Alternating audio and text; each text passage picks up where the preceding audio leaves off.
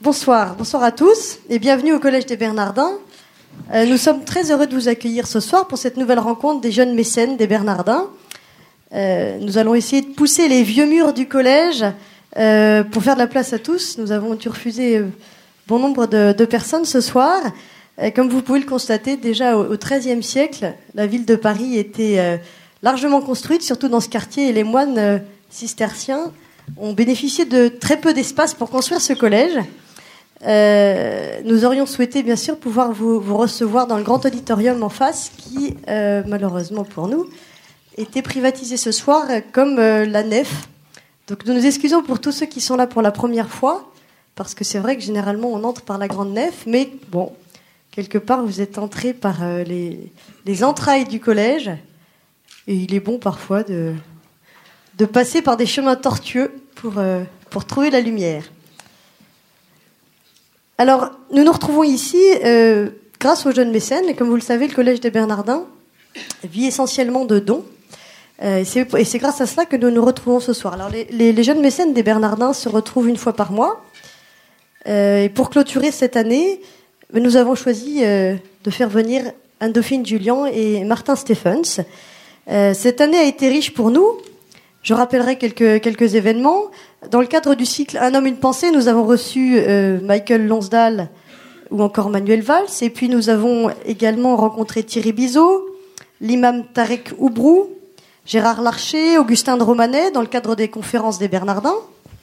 Ou encore, euh, au cours de notre dîner table ronde annuel, Anne Lauvergeon, Clara Guémard, Françoise de Panafieux. Et puis je n'oublie pas bien sûr nos visites culturelles ou nos découvertes artistiques, notamment la rencontre de l'âme russe au mois de septembre. Nous sommes désormais une centaine de jeunes mécènes et je vous remercie pour votre fidélité, pour votre soutien régulier. Être jeune mécène, c'est soutenir financièrement, bien sûr, le collège, mais aussi intellectuellement. Et comme vous le savez, euh, certains d'entre vous d'ailleurs euh, le, font régulièrement, bah, nous sommes tout à fait ouverts à ce que vous fassiez des propositions de sujets, des propositions d'intervenants.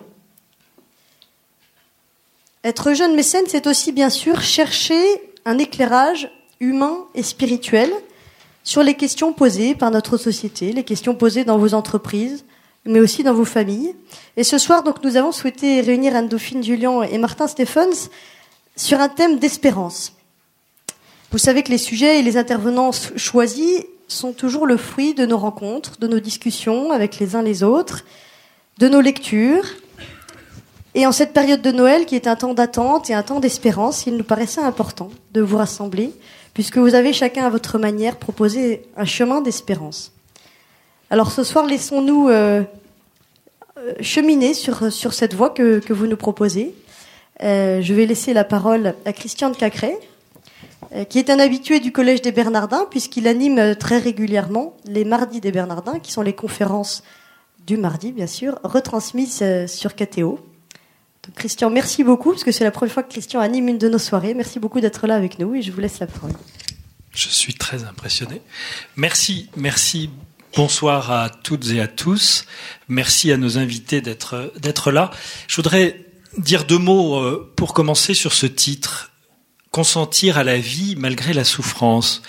Je sais pas pour vous, mais moi, ce sujet, ce thème tel qu'il est formulé, je trouve un peu rebutant je trouve un peu paradoxal. Je me dis que consentir et souffrir, c'est deux mots qui, vont mal ensemble. Ou alors on voit revenir euh, potentiellement le, un certain dolorisme qui colle parfois euh, à notre foi catholique. Donc, ce sujet est un chemin de crête, euh, comme le sont vos ouvrages.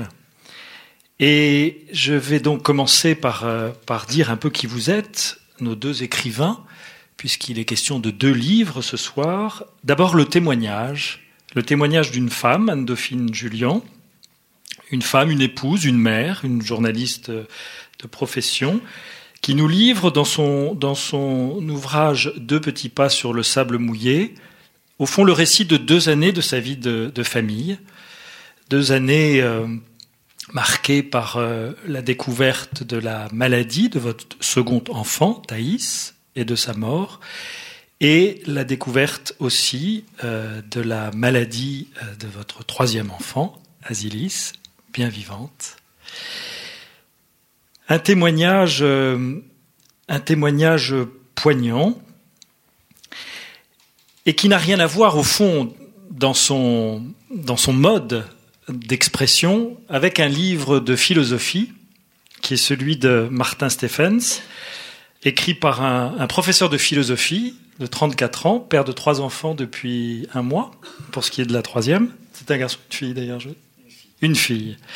Professeur à Metz, professeur agrégé de philosophie en lycée en prépa. En prépa et euh, qui a travaillé sur plusieurs auteurs, dont Descartes, Simone Veil et Nietzsche. Et vous avez commis en 2011 un petit traité de la joie, sous-titré Consentir à la vie, qui est édité chez Salvatore. Alors, ces livres sont différents parce que vos, vies, vos, vos modes d'expression sont différents. J'y vois quand même des points communs. Les deux sont très nourrissants, marquants, interpellants, et on va le voir aussi complémentaires. Et puis, ils ont en commun d'évoquer une étape, et c'est là-dessus que j'aimerais qu'on commence, comme un moment, un temps particulier où le rapport à la vie, le sens de la vie change. Un jour, une nuit, et je vous cite, je commence par Anne Dauphine, une nuit, s'il devait y avoir qu'une nuit, ce serait celle-là, cette nuit en décembre, froide et sombre, commencer comme toutes les autres à la recherche d'un sommeil fuyant, à lutter contre des rêves tempétueux, et pourtant une nuit qui a changé ma vie définitivement. Et on va venir, pas tout de suite. Parce qu'on va commencer par euh, le philosophe. Le philosophe, Martin, écrit au début du livre, lui. Vient ce jour où nous sommes capables de refuser cette vie passivement reçue. Alors qu'est-ce que ça veut dire de refuser cette vie passivement reçue? Est-ce qu'il y a une recette derrière ça? Dans le refus du coup euh, de, cette vie, euh, effectivement, déjà expliquons rapidement pourquoi nous avons reçu passivement notre vie. Eh bien, tout simplement pour la bonne raison que nul ici n'a choisi d'en être euh, de cette vie, nul n'a choisi de venir au monde. Euh, nul n'a choisi de, de, voir sa chair être déchirée par euh, ses dents de lait, par exemple. Enfin, la vie se fait en nous, mais sans nous, dans un premier temps. Ça, ça évoque un peu l'ado qui dit à 14 ans, j'ai pas demandé à vivre. Exactement. Et puis, euh, et puis, bien sûr, euh, il a raison. Euh, sauf qu'on peut lui dire, eh, eh bien, dis donc, t'as eu un don gratuit. Euh, qu'est-ce que tu peux faire pour l'honorer ce don? Ou alors effectivement, euh, mais l'adolescent lui dit plutôt, mais on m'a imposé quelque chose, euh, voilà. Et, et toute sa démarche, qu'on comprend bien puisqu'on ne se pose qu'en s'opposant d'abord, toute sa démarche consiste effectivement à refuser ce don-là en créant une personnalité, voilà, qui n'est pas uniquement le, fruit de la rencontre de ses parents. Donc effectivement, on reçoit la vie euh, passivement, la vie nous précède, euh, et, euh, et c'est euh, une blessure pour euh, l'orgueil humain, cette liberté qui tout homme veut être libre, et, mais toute vie commence par ce coup manquant et qui est notre coup d'envoi. Et oui, le retournement alors? Ben, Le retournement, c'est au moment de la prise de conscience. Voilà, je suis, moi qui n'ai pas décidé d'être, euh, je suis et j'ai en mon pouvoir, à partir d'un certain moment, ben oui, de refuser de vivre. Alors, sans aller même à la jusqu'à la, la, la, possibilité du suicide, mais on peut finalement, et c'est là que le témoignage d'Anne Dauphine euh, Julien est, est, très très fort, euh, on peut refuser de vivre pleinement ce qui nous est donné de vivre. Parce que finalement, ce régime de l'involontaire, ce régime de cette vie imposée, nous suit durant toute notre existence. Euh, combien de fois les choses nous arrivent sans qu'on ait voulu qu'elles nous arrivent ainsi, ou même qu'elles nous arrivent tout court. Et, euh, au fond, euh, l'invitation de mon livre, comme du livre d'Anne Dauphine, c'est de dire, eh bien, quand une chose s'impose à nous, ce que peut encore notre volonté, c'est de lui dire oui. Elle n'a pas choisi euh, ceci ou cela, mais elle peut faire le choix, en revanche, d'y consentir. D'y consentir, qui, n'est ni voir tout en rose, hein, ça n'est pas ça, ni se résigner, c'est euh, si vous voulez, au cœur de, de l'épreuve qui nous est demandé de vivre, eh bien, cesser de lui résister pour lui offrir le meilleur. Pourquoi, à un moment dans votre livre, vous parlez de de ce bonheur, le sommet, vous écrivez le sommet du bonheur pourrait bien être un gouffre de douleur. Alors j'ai pas compris si c'était Léon Blois ou si c'est de vous. Ah, je, je, cite une note de Léon Blois juste parce que je, je, l'aime bien et que je voulais le mettre dans le livre. Donc, euh, mais euh, non, Léon Blois, il dit simplement naissance de ma fille euh, et vu que chaque être humain est un gouffre, eh bien naissance d'un nouveau gouffre, etc. Bon, mais euh, mais oui, c'est, je trouve que ce qui est très important de euh, de poser, et c'est vrai que quand la première fois qu'on s'est rencontré avec Anne Dauphine, eh bien on a on a on partagé cette cette intuition. ce qui est très important de, de poser c'est euh, la nécessité de sortir euh, d'une vue binaire. Il y aurait ou bien euh, la vie bourgeoise sans aspérité, ou bien une vie ratée qui est celle de la souffrance.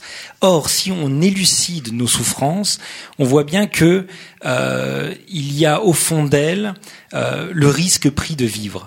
Au fond, le meilleur moyen de ne pas souffrir, c'est de ne plus vivre. S'ouvrir à la vie, c'est souffrir, de toute façon. Euh, si le monde n'était peuplé que de pierres et de fougères, il n'y aurait pas de souffrance. Or, il y a des êtres humains, c'est-à-dire les êtres qui sont le plus à même de souffrir le plus. Mais si on remonte à la source de cette souffrance, on voit que le risque est beau et que euh, dans les larmes qui coulent sur nos yeux, il y a effectivement ce goût amer, mais au fond, par exemple pour la perte d'un être cher, on ne pleurerait pas autant si on n'avait pas d'abord aimé la perte fait toujours fond sur un don qui a été primordialement reçu. Et, euh, et c'est pour ça, effectivement, consentir à la vie malgré la souffrance. Moi, je dirais même que, euh, euh, à lire le témoignage d'Anne Dauphine, c'est consentir à la vie, même pas malgré. Finalement, c'est au cœur de la souffrance. C'est en son cœur, et c'est voir comment, oui, la souffrance authentifie une joie première de la même façon que la douleur authentifie qu'on est d'abord des êtres sensibles et qu'il vaut mieux être sensible qu'être des pierres. Dauphine, Julien, qu'est-ce qui s'est passé cette nuit de décembre? Alors d'abord, je réalise avec beaucoup d'émotion que cette nuit de décembre, c'était jour pour jour il y a quatre ans. Non. Voilà, c'était ah le 14 décembre 2007 six jours avant la mort de Thaïs. Thaïs, cette petite fille euh, dont on avait appris à deux ans qu'elle était malade, qu'elle était atteinte d'une maladie génétique euh, dégénérative et qu'il lui restait euh, peu de temps à vivre. En effet, à deux ans, elle avait déjà parcouru la moitié de sa vie. Elle est morte un 20 décembre, à trois ans trois quarts. Et peu avant de mourir, elle m'a, elle m'a donné un merveilleux cadeau, sans le savoir, juste en plongeant ses yeux dans les miens, ses yeux aveugles dans les miens, et elle m'a fait comprendre ce que c'était qu'aimer. Pourquoi vous êtes levé cette nuit? Parce que justement, il y a tout un travail que vous faites et que vous racontez très bien pour éviter d'être euh, presque à la harceler dans, dans, dans, tous ses faits et gestes et d'accepter qu'elle est, est au fond une forme de liberté dans, sa maladie. Mais cette nuit-là, vous vous êtes senti particulièrement appelé à son chevet? Oui, cette nuit-là, je crois que j'ai eu envie de la, la retrouver. Euh, je ne sais pas pourquoi, euh, je sais ce qui s'est passé. Je sais que peut-être que ça se serait passé un autre jour si je ne m'étais pas levée cette nuit-là. Il se trouve que c'est au cœur de cette nuit, dans le silence absolu de notre appartement, que, allant juste veiller ma fille euh, qui était assez mal en point, euh, je me suis aperçue qu'en fait, de son regard aveugle, elle me, elle perçait jusqu'à mon âme pour me dire, euh, oui, ce que c'était qu'aimer et que cet amour était juste le parfait équilibre entre la fragilité et la force. La fragilité, la sienne, était d'une évidence imparable. C'était une petite fille qui, au cours de cette dernière année, trois quarts de vie, a perdu progressivement tout ce qu'elle avait acquis. Elle a, elle a perdu la, la, marche, la parole, la vue, l'ouïe. Elle a perdu tout ça, toutes ses, toutes ses fonctions, tous ses sens. Elle s'est livrée dans une totale vulnérabilité et une vulnérabilité qui n'a appelé en réponse euh, que l'amour, en fait.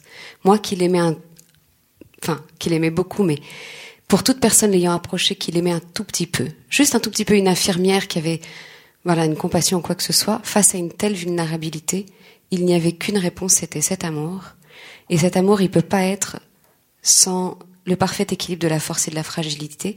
Je crois que si un amour n'a pas de, de force, c'est une passion, et s'il n'a pas de fragilité, c'est de l'orgueil. Elle m'a montré que qu'on peut être heureux malgré la, la souffrance, et je pense qu'aujourd'hui, euh, si je devais refaire le titre de cette conférence, je reprendrais juste le titre de votre ouvrage, Consentir à la vie. Consentir à la vie, de toute façon, c'est malgré la souffrance. C'est facile de consentir à une vie heureuse. C'est facile de se dire tout va bien, pourquoi pourquoi j'aimerais pas cette vie-là?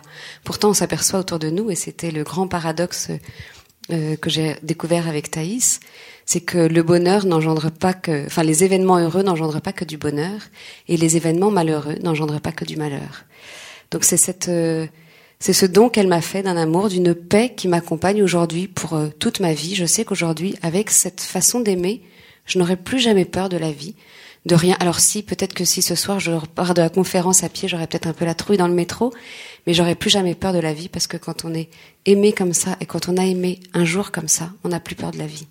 Alors commencer par la, la fin de votre récit, c'est presque un peu facile parce qu'on pourrait croire que que voilà, c'est une découverte facile. Votre livre ne fait l'économie de rien de ce que vous avez vécu, de toutes ces étapes que vous avez passées et de cette conversion au fond à laquelle vous avez été invité. Moi, j'ai été particulièrement touché par ce que vous écrivez quand vous dites Thaïs ne subit pas sa maladie, elle vit sa vie. Et il faut quand même rapporter ce propos à la réalité de ce qu'est devenu progressivement la vie de cet enfant, c'est-à-dire un chemin de croix, on peut le dire, où la souffrance était présente, mais une souffrance incroyable, insupportable, au-delà de l'échelle. Hein, si on dit de 1 à 10, bah, elle était au-delà de, de 10. Et ça, vous n'en cachez rien, vous n'enjolivez rien, vous le dites. Donc Thaïs ne subit pas sa maladie, elle vit sa vie. Pour arriver à écrire ça, qu'est-ce qu'il a fallu que vous fassiez, vous, comme chemin? Mais Il a fallu que je vive ma vie aussi et que j'accepte cette vie-là, que surtout j'évite à tout prix de résumer ma vie à une simple leucodystrophie métachromatique qui est venue euh, briser tous mes rêves de bonheur parfait. Parce que c'est vrai qu'avant avant la maladie de Thaïs, je pense que j'avais la chance de vivre un bonheur euh, avec un petit B, je le réalise aujourd'hui, mais que j'estimais parfait. Euh, j'avais rencontré l'homme de ma vie, ce qui était déjà pas mal. Ensemble, on avait eu deux enfants, un garçon et une fille, encore mieux. Voilà, on avait tous les deux un, un travail qui nous plaisait, on venait d'acheter un appartement, plein de signes de bonheur qui et euh, et jusqu'à ce que Thaïs arrive avec cette maladie, jusqu'à ce que Thaïs bouleverse tout ça, bouleverse tout ce bonheur et dise aujourd'hui qu'est-ce que je fais? Déjà, première surprise quand on a appris la maladie de Thaïs qui était qu'on n'avait pas soupçonné un instant, juste quelques secondes après, je me suis dit je ne suis pas morte. Comment se fait-il que je ne sois pas morte d'avoir entendu ça? Et ensuite, il a juste fallu sortir de la pièce de cet hôpital et tout d'un coup faire en sorte que cette maladie, que cette épreuve devienne une réalité. En sortant de cette pièce, alors on avait le choix, soit à sortir en faisant en sorte, en faisant comme si notre fille était morte ce jour-là, en faisant comme si notre vie s'arrêtait ce jour-là et tous nos projets et tout notre avenir, ou soit juste prendre cette décision complètement folle à ce moment-là de notre vie, c'est de se dire on va vivre. Juste, on va vivre cette vie. Je ne sais pas comment on va faire, mais on va y arriver. Et la vivre, c'était pas la subir, c'était pas juste exister, c'était y aller. Et dans le, fait de consentir à la vie, je pense qu'il y a cette façon que Thaïs a eu avant nous de mettre toutes ses forces et toute sa volonté au service de cette vie, parfois de ses souffrances et parfois de ses joies. Vous avez évoqué ces souffrances, je ne peux pas vous cacher ces moments de bonheur, je ne peux pas les taire. Thaïs, on peut les décrire en effet comme une petite fille malade, comme j'ai fait tout à l'heure, qui a perdu tous ses sens. Je voudrais juste qu'on la regarde aussi comme une petite fille avant tout, parce que c'est quoi qu'il arrive un être humain, une petite fille qui jusqu'à la fin de sa vie, jusqu'à ce 20 décembre 2007, a gardé sa capacité de jouer, sa capacité d'aimer, sa capacité de s'émerveiller. Si elle a consenti à ce point à sa vie, on peut se dire que petit enfant, on raisonne pas comme nous adultes. Mais c'est pas ça. Je crois qu'elle avait cette, conscience que peut-être on perd, et j'espère qu'on retrouve un jour, qu'il y a des choses dans la vie qu'on peut pas changer. Et qu'aimer la vie, c'est pas aimer la vie ce jour-là parce qu'il arrive ça dans la vie. Aimer la vie, c'est un tout. C'est quelque chose d'absolu. Alors je crois que Thaïs, du haut de ses deux, deux ans, deux ans et demi, trois ans, elle aimait la vie et elle a accepté de la vivre en disant ce sera peut-être pas toujours facile, mais ça m'empêchera pas d'aimer cette vie. Ça fait que vous aimez beaucoup cette euh, formule, très belle formule du professeur Jean Bernard qui dit euh, ajouter de la vie au jour lorsqu'on ne peut plus ajouter des jours à la vie. Ça, c'est vraiment un, leitmotiv. Martin Stephens, tout ce qu'on est en train de se dire là depuis 20 euh, minutes, dans cette enceinte, euh, collège des Bernardins, au milieu de gens probablement ouverts à la foi, ouverts à... Est-ce que c'est audible pour notre monde? Ce monde dont vous dites très bien, j'ai pas demandé à vivre, un peu ado, euh, ado, éternel ado, et tout ce que je demande à la vie, c'est qu'elle me rende heureux, mais encore une fois très passivement. Comment est-ce qu'elle peut entendre au fond que qu'il y a de la joie dans ses souffrances, qu'il y a qu'il y a une vie, il y a, même un supplément de vie, c'est ce dont vous témoignez dans, dans, dans le pire?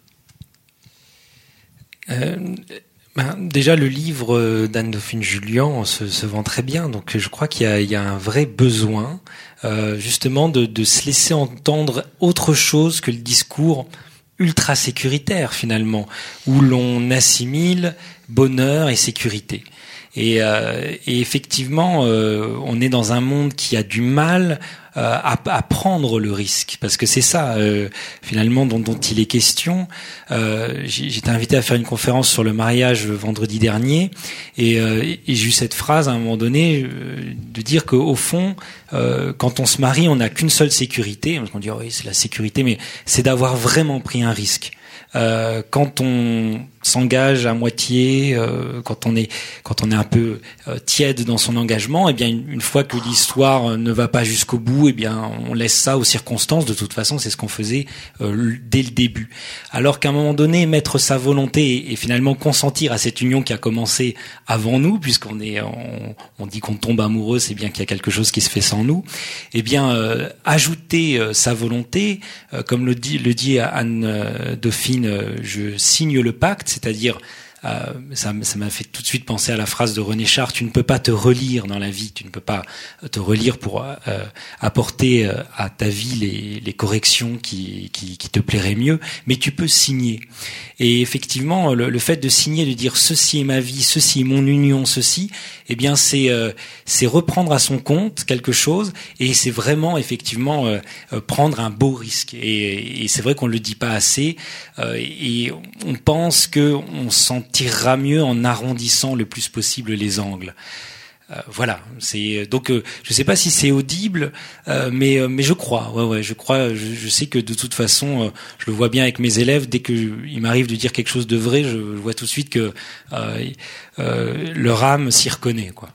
Anne-Dauphine, je voudrais que vous nous disiez justement dans, ce parcours, il y a eu ce parcours de vie, comment est venue l'idée du livre, comment après le livre vient ce qui se vit maintenant, c'est-à-dire ce phénomène on dit de buzz, enfin qui est assez impressionnant, hein, les gens lisent, vos interventions dans les médias les plus grands, euh, on en parlait tout à l'heure, vous allez peut-être un peu calmer le jeu parce que finalement ça vous éloigne aussi beaucoup de votre vie familiale, mais un, comment ce parcours se met en place et qu'est-ce que vous en récoltez aujourd'hui en vivant ce témoignage?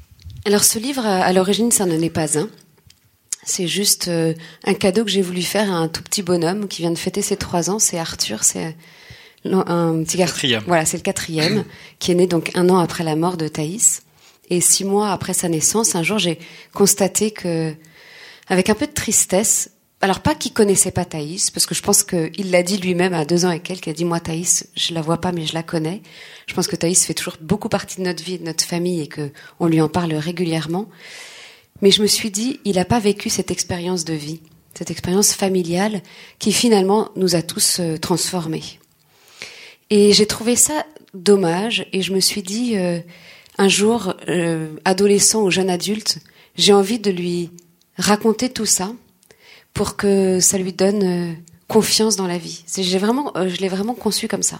Donc j'ai commencé à écrire, euh, voilà, d'abord sur un papier, puis je me suis dit que si je voulais qu'il ait une chance de le relire un jour, vu mon écriture de cochon, il fallait peut-être que j'écrive sur un ordinateur.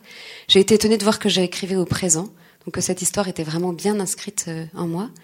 Bon voilà. Et puis ensuite quelques expériences, quelques proches m'ont proposé de de le publier. Alors au début j'ai été très réticente jusqu'au jour où j'ai une amie, quelqu'un qui est, devenu très proche, parce qu'on a un point commun, c'est qu'on a un enfant malade et un enfant qui est mort. Et on n'a rien d'autre, rien. C'est-à-dire qu'on ne partage pas mon milieu social, ni ma foi, ni, ma, façon de voir la vie, rien. Mais c'est déjà beaucoup que de connaître cette souffrance ensemble. Et un soir, euh, elle m'a répété une nouvelle fois au téléphone, assez déprimée, que c'était dur de se dire qu'elle avait donné la mort et pas la vie, chose que je ne partage pas du tout. Moi, je pense qu'on a donné la vie et que la mort en fait partie. Mais avant toute chose, on donne la vie. Et je savais plus comment lui dire, je savais plus comment lui raconter. Je l'ai rencontré après la mort de Thaïs, donc j'ai débarqué euh, dans sa banlieue euh, assez tardivement avec mon paquet de feuilles qui venait d'être terminé, je lui dis bah tiens voilà, je, je te donne ça. C'est c'est voilà la façon dont j'ai vraiment vécu avec Thaïs. Et à 3 heures du matin, j'avais un petit message sur mon téléphone qui m'a dit je voulais juste dire que j'avais donné la vie. Et euh, à une heure un peu plus décente, à 8 heures, elle m'a appelé en me disant j'ai qu'une demande, publie-le, partage-le. Alors je me suis dit allons-y, osons. Je savais qu'il y avait quelque chose d'assez pudique dans ce récit. Je savais que j'avais pas non plus décrit tous les affres d'une souffrance euh, ou morale ou physique. Et j'ai compris que, avant même d'envisager de, partager l'histoire d'une maladie, c'était juste une expérience de vie. C'était quelque chose dans lequel finalement beaucoup de gens pouvaient se reconnaître. C'était pas euh, juste destiné à ceux qui étaient confrontés à la leucodystrophie métachromatique. Je crois que ce qu'il y avait dans ce, dans ce récit, c'était la possibilité de croire qu'on peut être heureux même si on est éprouvé.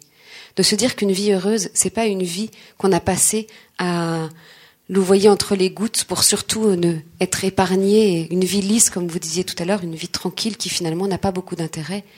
On est tous éprouvés à un moment ou à un autre de notre vie. C'est la perte de nos parents, qui est une chose naturelle, par exemple par rapport à la perte d'un enfant qu'on peut trouver antinaturelle. C'est une épreuve en soi, pour chacun de nous, ça le sera. Et, pourtant, c'est logique, c'est normal de perdre ses parents. Ces épreuves, elles nous attendent.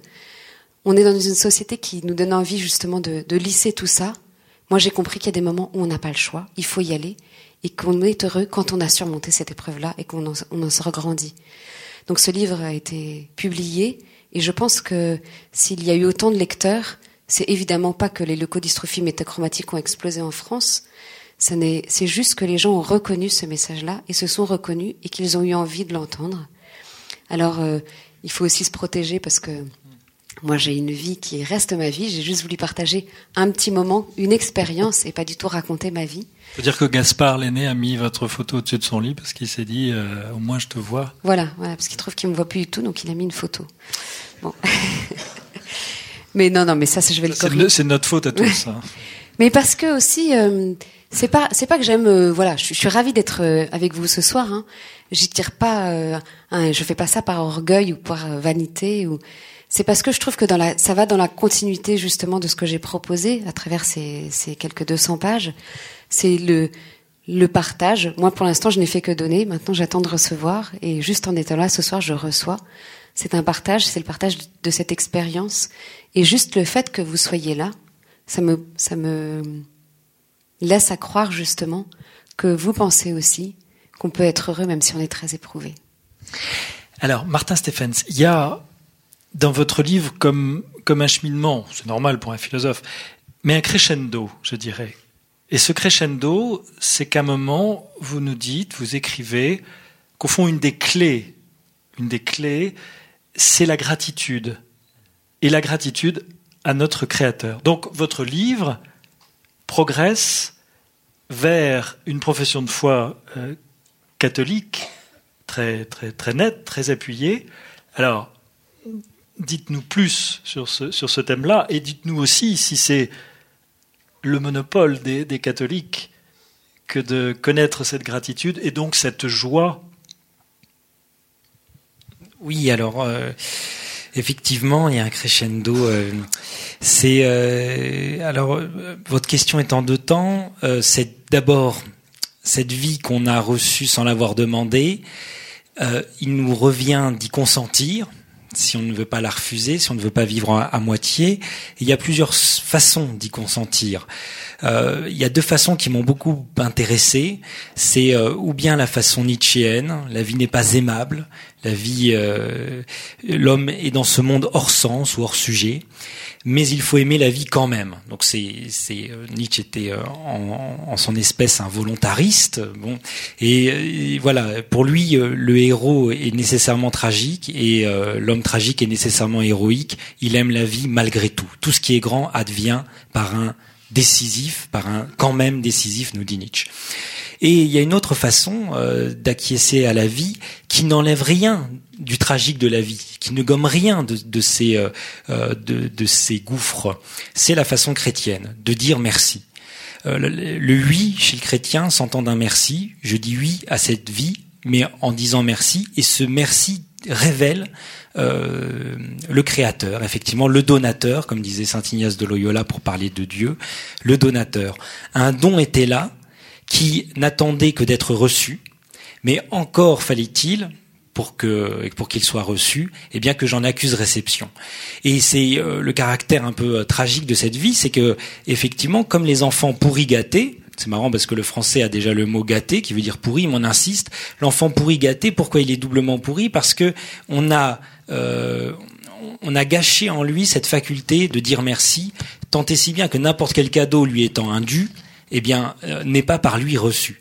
Alors que l'enfant qui sait dire merci, et alors, même si on, sait dire merci du simple fait d'être, euh, ce qu'on appelle la joie de vivre, hein, tout le monde connaît ça, euh, si on, arrive à se recueillir, c'est-à-dire à se cueillir à nouveau pour euh, demeurer auprès du simple fait d'être en vie, dans l'action de grâce, eh bien, en ce cas-là, eh bien, notre bonheur est comme imprenable. Non pas je suis heureux d'être ceci ou cela, mais je suis heureux d'être. Alors après, est-ce que c'est euh, les catholiques principalement qui, qui ont ceci? Euh, Anne-Dauphine Julien, dans la, seule discussion qu'on a eue, vous avez eu cette phrase qui, m'a beaucoup euh, marqué. vous avez dit oui, le livre peut plaire à beaucoup de gens. Ce discours peut être audible parce que ce n'est pas parce qu'on n'y croit pas que Dieu n'existe pas. Et ça, c'est très très important. C'est-à-dire que ce qu'a le catholique, ça n'est pas une vie particulière. Mais peut-être que ayant ce Dieu à qui il peut euh, rendre grâce, eh bien, ce, le, le, le fruit qu'il a, il peut peut-être le goûter mieux. C'est peut-être quelque chose comme ça. Euh, c'est euh, Dostoïevski dit souvent bon, euh, si Dieu n'existe pas, tout est permis. Bon, c'est son côté moralisateur. Mais une fois dans les frères Karamazov, il, il a une autre phrase. Il dit mais si Dieu n'existe pas, t'imagines euh, à qui l'homme le chantera son hymne? Euh, Qui donc pourra-t-il remercier pour ces heures de gloire? Et ça, c'est très important d'insister euh, là-dessus, même dans, les itinéraires de conversion. ça peut être, enfin, voilà, moi j'ai été personnellement dans mon itinéraire saisi par la nécessité de dire merci, de rendre grâce et donc d'identifier par là un donateur premier.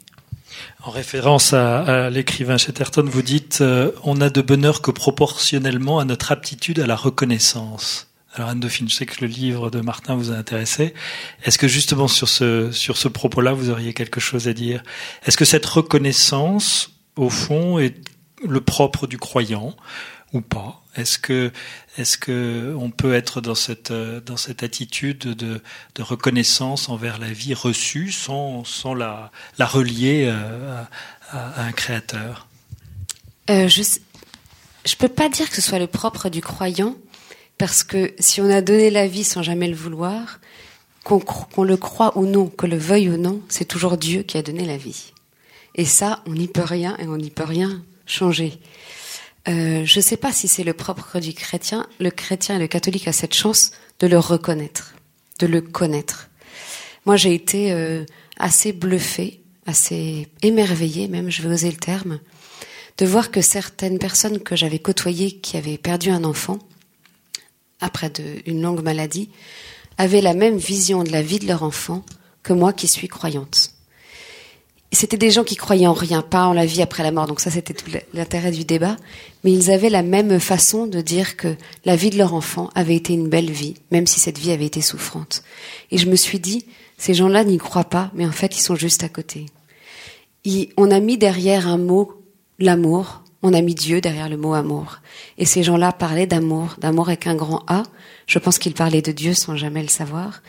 Je crois que c'est ça notre chance de chrétien, c'est juste de de reconnaître que c'est Dieu euh, qui a qui est l'essence de tout, et donc de là avoir plus de reconnaissance et peut-être un plus grand bonheur parce qu'on sait à qui qui remercier. Est-ce que c'est volontairement que vous avez fait preuve dans votre récit d'une très grande retenue sur le, la question de la foi? Alors, à l'origine, euh, enfin, c'était volontaire, mais juste pour Arthur. Arthur, euh, euh j'ai pas eu besoin d'attendre d'écrire ce livre pour l'élever euh, dans la foi catholique. Ça, c'est quelque chose que je fais au quotidien. C'est quelque chose qui fait partie de sa vie et de la mienne. Euh, je crois que j'ai été pudique sur ce sujet-là, euh, justement peut-être pour respecter une forme de liberté qu'il aurait en l'imaginant adolescent ou, adulte en disant je vais juste l'accompagner jusqu'à Dieu, mais je vais pas lui imposer Dieu. Je vais pas lui imposer. Et ensuite, quand j'ai décidé de le publier, j'ai réalisé qu'il n'y avait pas du tout euh, de référence à ma foi, et je me suis dit c'est pas plus mal en fait, parce que souvent parler de Dieu, ça rebute de prime abord.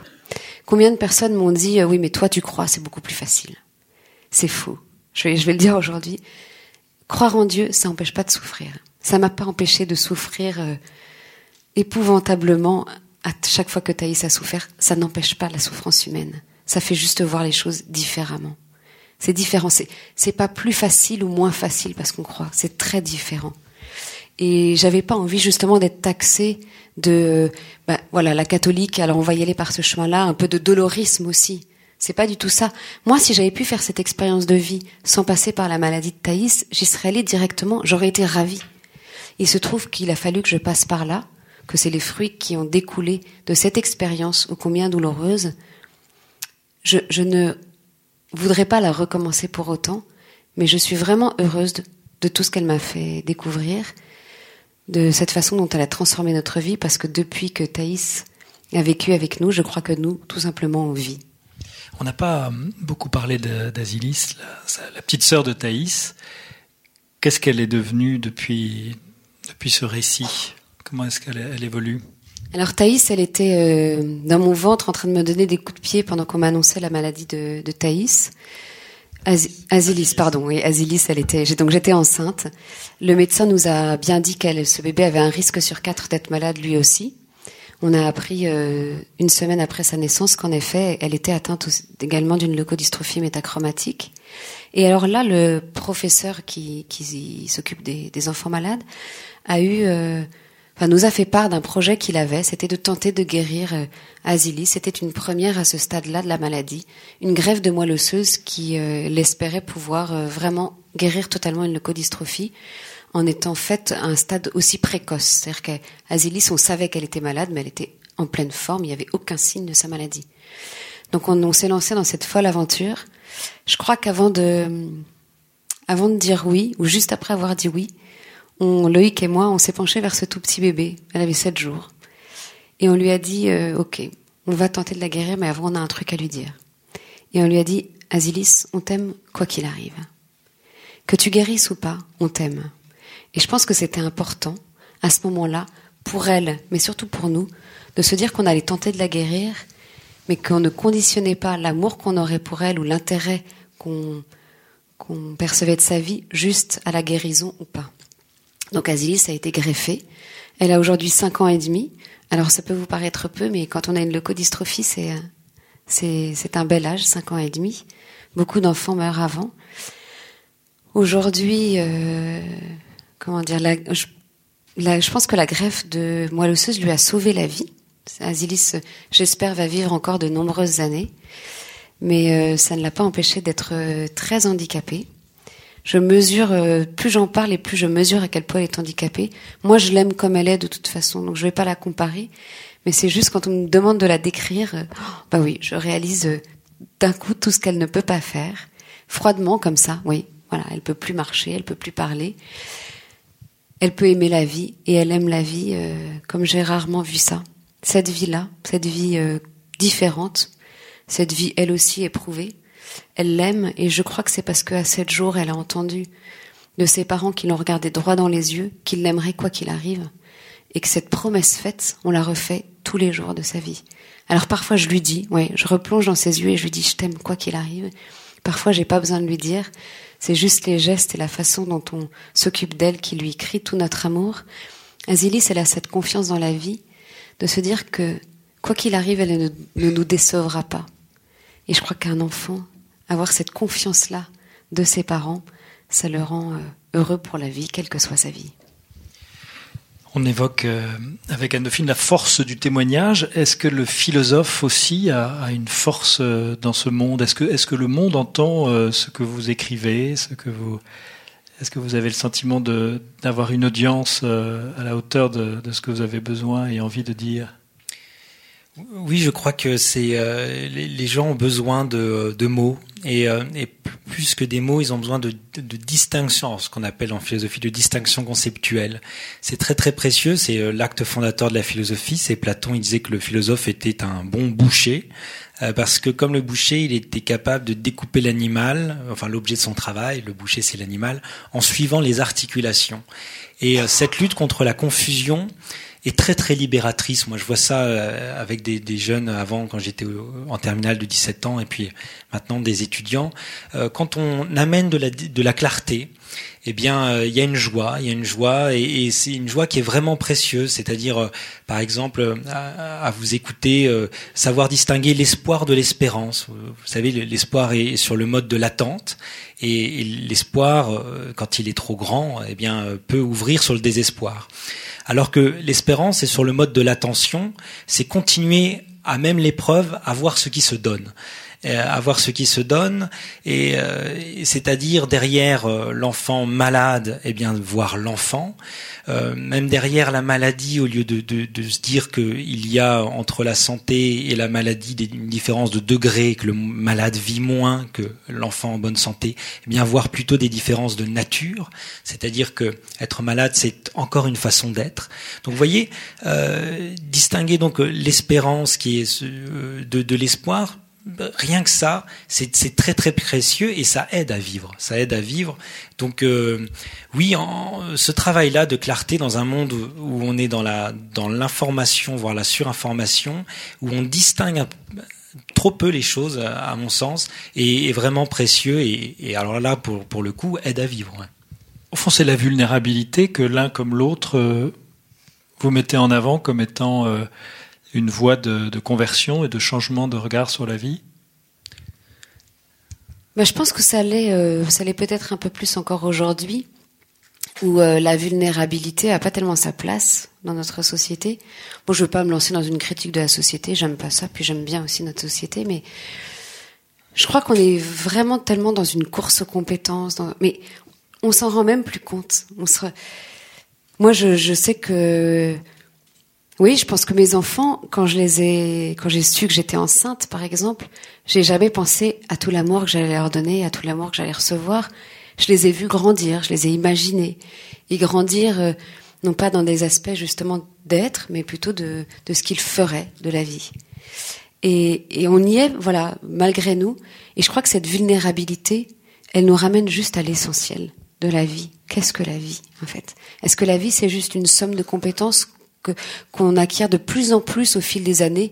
Et puis, en fait, plus on vit et plus de compétences, plus notre vie a, d'intérêt.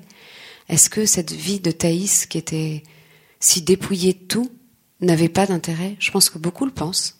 Beaucoup se disent que cette vie-là n'a pas d'intérêt. Elle demande juste une chose, cette vie-là, c'est de s'approcher vraiment très très près pour en découvrir tout ce qu'il y a de plus beau. Quand on est dépouillé de tout comme Thaïs, on invite à autre chose. Moi, j'ai appris. Alors, je crois pas au spiritisme à tout ça. Hein. J'avais très peur de la perte des sens de, de Thaïs parce que moi, je suis quelqu'un qui aime communiquer. Je suis bavarde, ça vous l'avez vu. Je suis journaliste, donc je suis vraiment dans cette démarche-là tout le temps. Et quand le médecin m'a décrit toute la perte des sens qui allait venir, j'ai vraiment vu pour moi une perte de communication, une perte de contact avec cette petite fille, et ça m'a fait souffrir peut-être plus que d'imaginer sa mort. Et je crois que eh ben, je lui ai fait confiance. Je lui ai fait confiance pour euh, communiquer autrement. Et j'ai eu raison de lui faire confiance parce que Thaïs m'a appris à communiquer autrement, à sa façon à elle, qui était juste la sienne et qui n'est même pas celle d'Asilis aujourd'hui. Elle m'a montré qu'on pouvait très bien communiquer parfaitement, sans voir, sans entendre et sans parler. Alors c'est sûr qu'on n'a pas développé avec Thaïs des, on n'a pas eu des grandes discussions philosophiques, mais juste sur l'essentiel de la vie. Juste sur savoir si on est bien ou pas bien. Et puis juste sur cette communication de l'amour tout était là. Il ne m'a rien manqué de ma relation avec Thaïs. Et ça, il a fallu que je passe au-delà de la vulnérabilité. Il, fallait, il a fallu que je, je passe au-delà de la perte de ses sens, que j'oublie même moi ce que je connaissais, que j'oublie d'écouter avec mes oreilles, de voir avec mes yeux et de parler avec ma bouche. Il a fallu que j'oublie tout ça pour aller la rencontrer. Et quand on arrive à ce stade de la connaissance de l'autre, bah oui, c'est sûr que ça fait aimer la vie bien différemment et que cette vulnérabilité, en fait, révèle une force énorme. Martin Stéphane?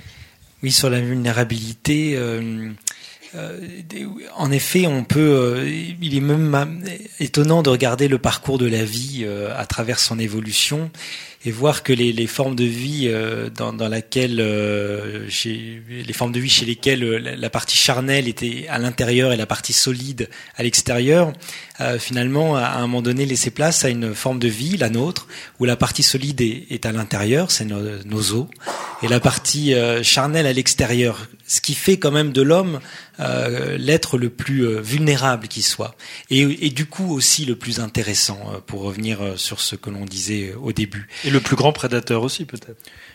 Sans doute, sans doute, mais euh, mais si, mais euh, oui, peut-être et, encore, avec toujours cette possibilité de ne pas l'être aussi, euh, ce, que n'a pas un prédateur qui est mu par son instinct.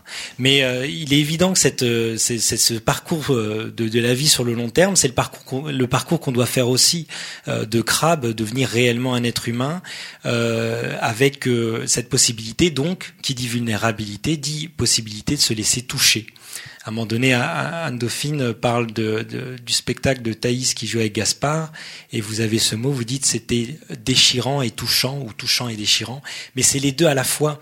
Et, euh, donc, euh, euh, la vulnérabilité, oui, parce que elle va de pair avec une plus grande sensibilité à la souffrance, mais bien sûr au bonheur aussi. Et c'est ça être réaliste. On pense que les gens réalistes, ce sont ceux qui imaginent toujours le pire. Non, le réel est riche et il y a en lui souffrance et bien sûr euh, bonheur. Mais la vulnérabilité, c'est aussi euh, euh, ce qui nous convoque auprès de l'autre. Et effectivement, la, la, force des faibles, c'est de nous convoquer à leur à leur chevet, c'est de nous convoquer auprès d'eux de façon incontestable, et c'est de nous lier, de nous obliger au vrai sens latin du terme, c'est-à-dire de nous lier à obligare. Et, euh, et ça, c'est très très précieux. Et en effet, une société qui, qui oublierait euh, les plus vulnérables oublierait ce qui fait son centre, c'est-à-dire euh, finalement toute société s'est organisée autour des femmes, par exemple enceintes, puisqu'il y a un moment nécessaire de vulnérabilité, s'est organisée autour des enfants, des vieillards, avec la respectabilité qu'on leur prête qu'on leur prêtait.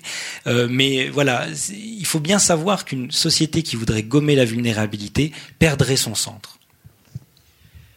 Est-ce que je peux vous poser une question de, sur votre foi?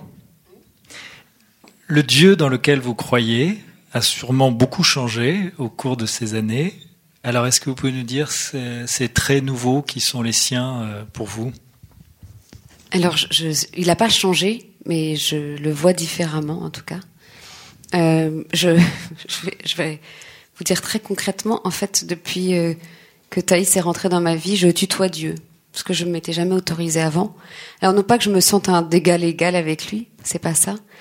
C'est que je crois que à travers Thaïs, j'ai découvert toute l'humanité de Dieu.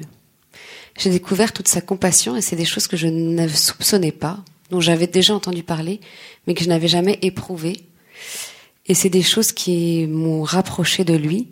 Quelqu'un un jour m'a dit, euh, en apprenant la maladie des filles, euh, le ciel t'est tombé sur la tête. Non, le ciel m'est pas tombé sur la tête. Le ciel est descendu dans ma maison. Le ciel est rentré dans ma maison le jour où j'ai appris la maladie de Thaïs et encore plus le jour où j'ai appris la maladie d'Asilis.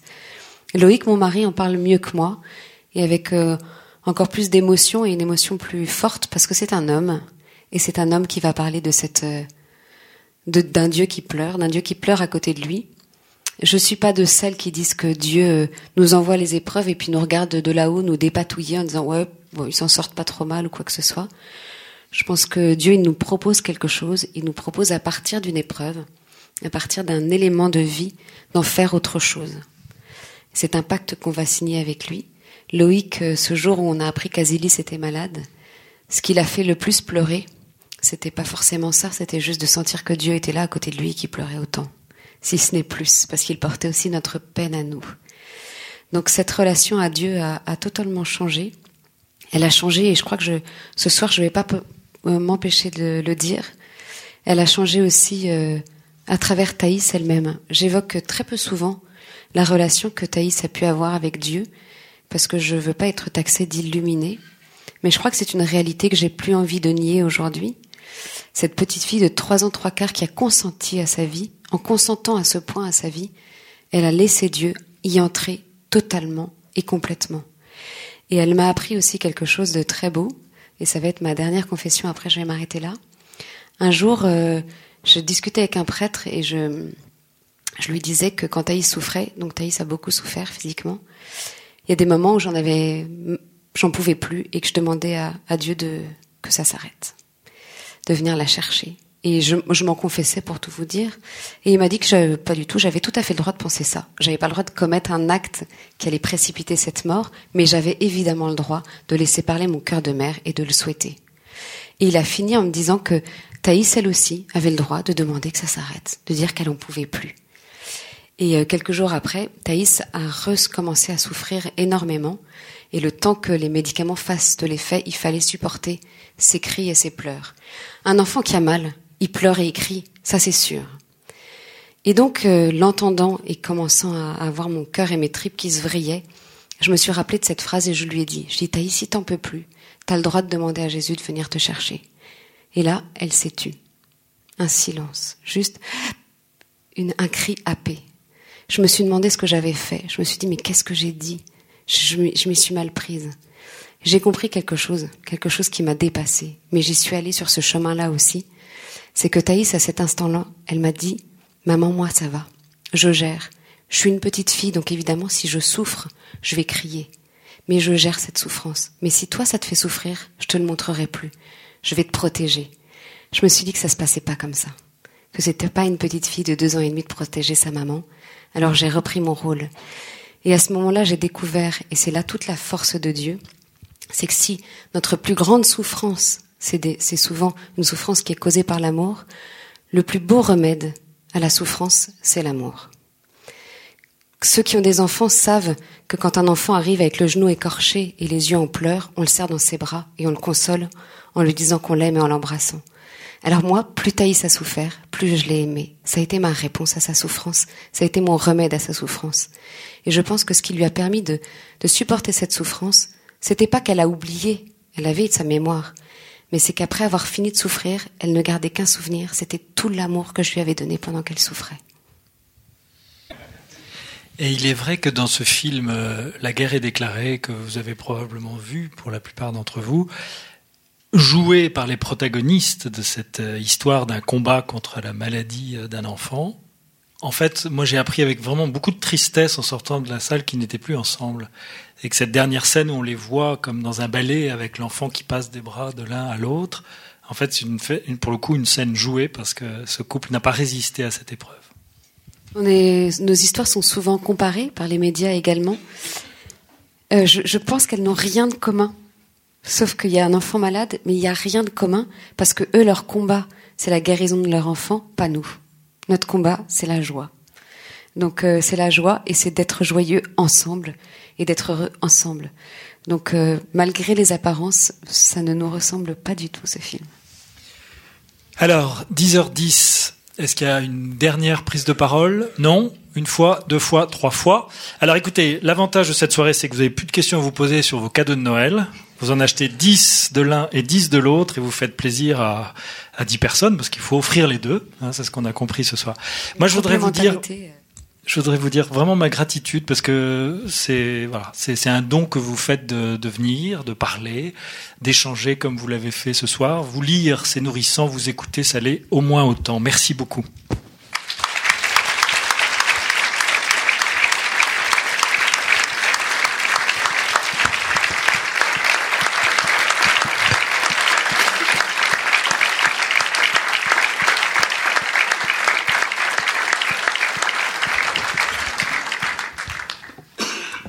Voilà, je vais, terminer euh, en vous disant tout simplement quelle joie, quelle joie pour nous de finir l'année avec vous. Je crois qu'on n'a pas longtemps hésité, mais euh, la réalité est que ce soir, on a vécu une très grande soirée pour terminer l'année 2011 dans l'espérance que vous avez souhaité nous partager. Juste euh, une petite chose qui m'a qui m'a interpellée. On parle souvent de donateurs ici, et cette soirée nous ramène vraiment à l'essentiel qui est le grand donateur. Je n'avais jamais pensé à, cette, à ce terme pour parler de Dieu, le donateur. Voilà. parce que nous, on l'emploie un peu à tort et à travers ici.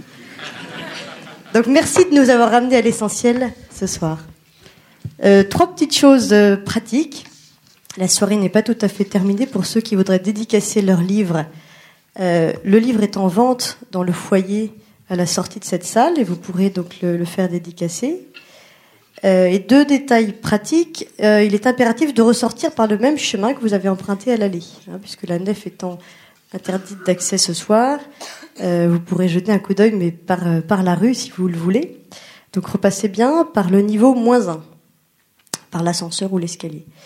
Et puis nous vous donnons rendez-vous en 2012 euh, avec une toute autre dynamique, puisque ce sera sur un thème qui m'est cher, le sport.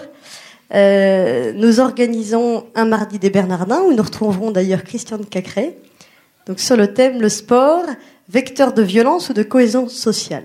Voilà, donc nous recevrons un athlète, un ancien président de club de rugby et un, un membre de la Fédération française de foot. Alors, avis aux amateurs, une nouvelle dynamique pour 2012 et nous serons ravis de vous, de vous retrouver. Merci à tous d'être venus et puis encore un très très grand merci à vous d'être intervenus ce soir.